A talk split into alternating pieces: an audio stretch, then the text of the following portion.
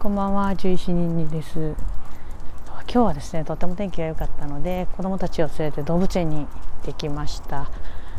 天気も良かったですし、風も少しあったので、絶好の動物園日和でしたね。なぜかうちの子供たちですね、象とかキリンより鹿とかですね、はい、あのまあヤギとか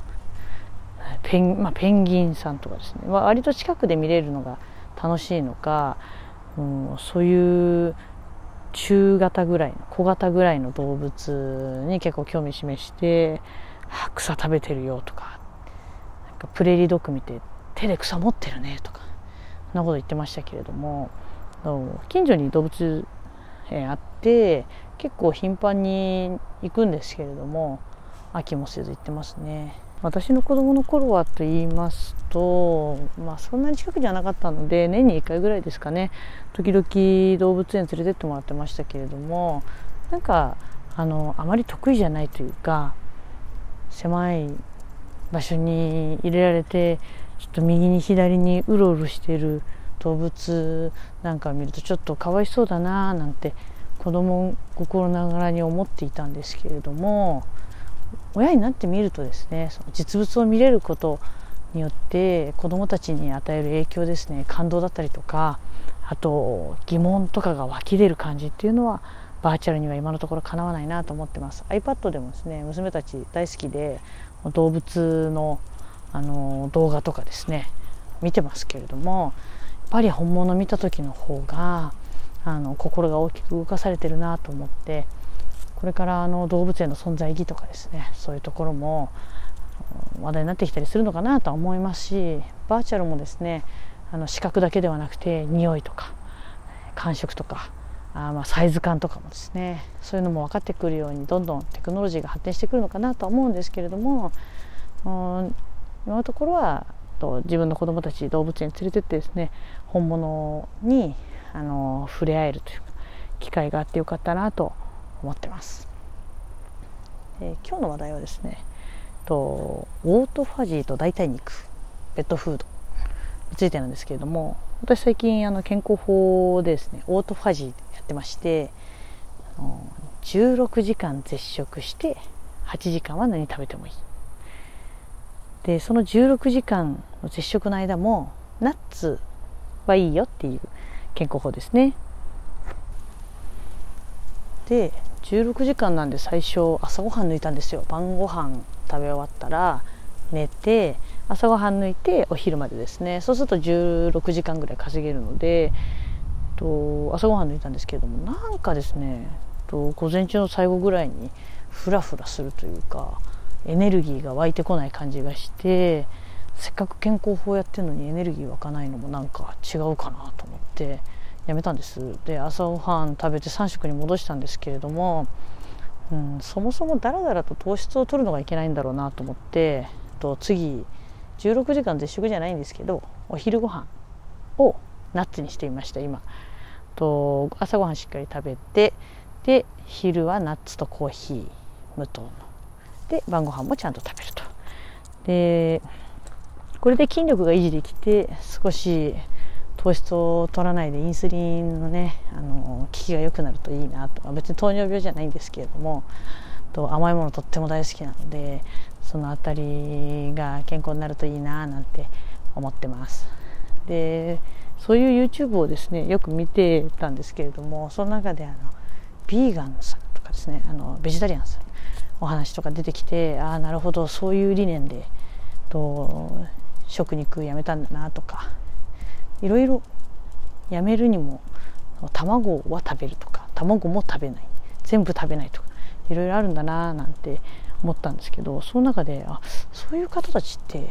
自分ちのペットにもお肉食べさせたくないんじゃないかなと思ってその辺りちょっと調べてみたんです。どうしても海外の英語のサイトが多かったのでもうあのコピペして Google 翻訳にぶち込んでですねあのなんとなく記事を読んだんですけれども諸説ありって感じでしたね。もともとあの食肉もちろん使ってペットフード作られてると思うんですけれどもワンちゃんは雑食性。で猫ちゃんは完全な肉食肉食動物なんですね。で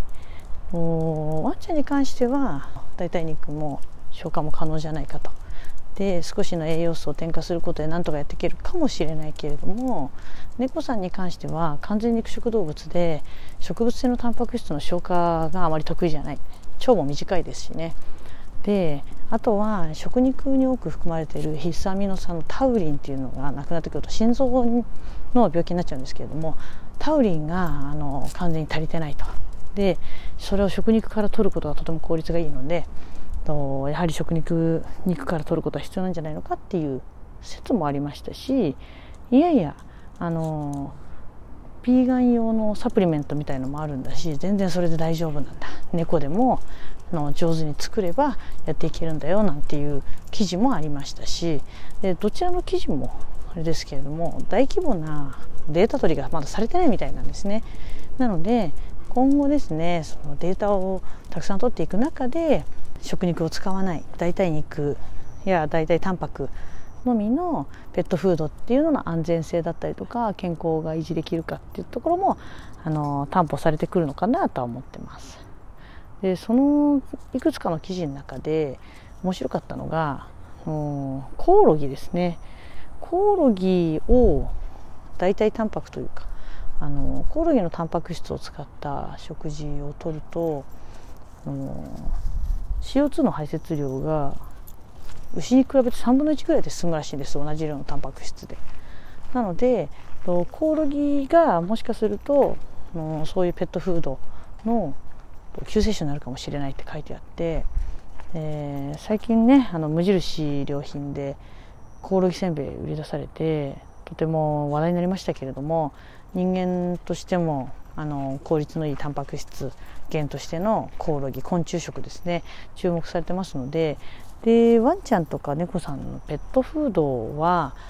人に比べるとあの安全性の面だったりとかっていうのは比較的ハードルが低いかなと思うんですね。なのでその辺りであの先にペットフードにコオロギが使われてくるんじゃないのか。っていう説って書いてあったんですけれども、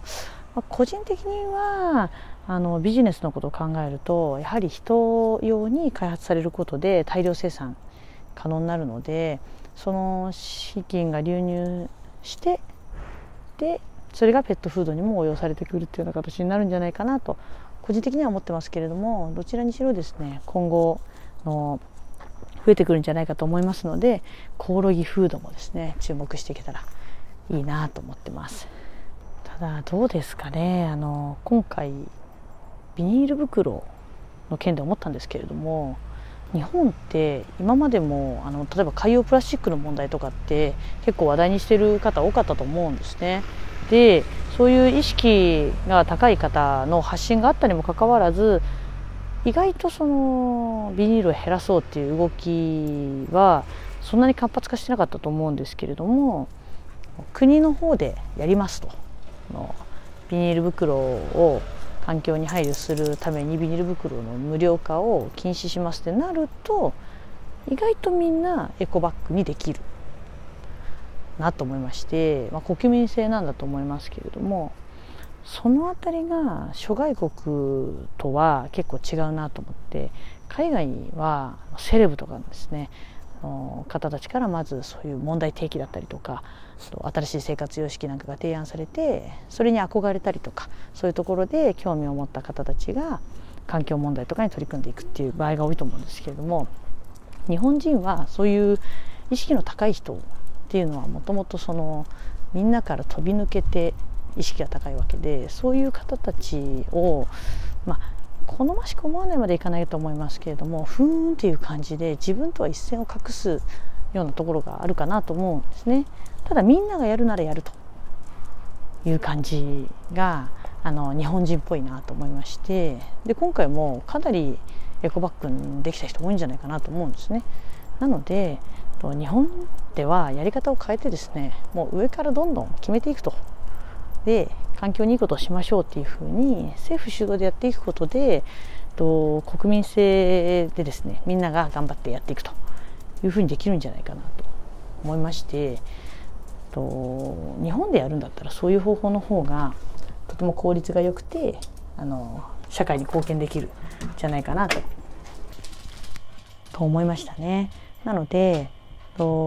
本はそういう面ではちょっと遅れてる部分もあると思うんですけれども一気にですねあの国民全体をと動かしてですね地球に貢献できる国になってくれると誇らしいなと思いました。なところですかね。はい。今日は以上になります。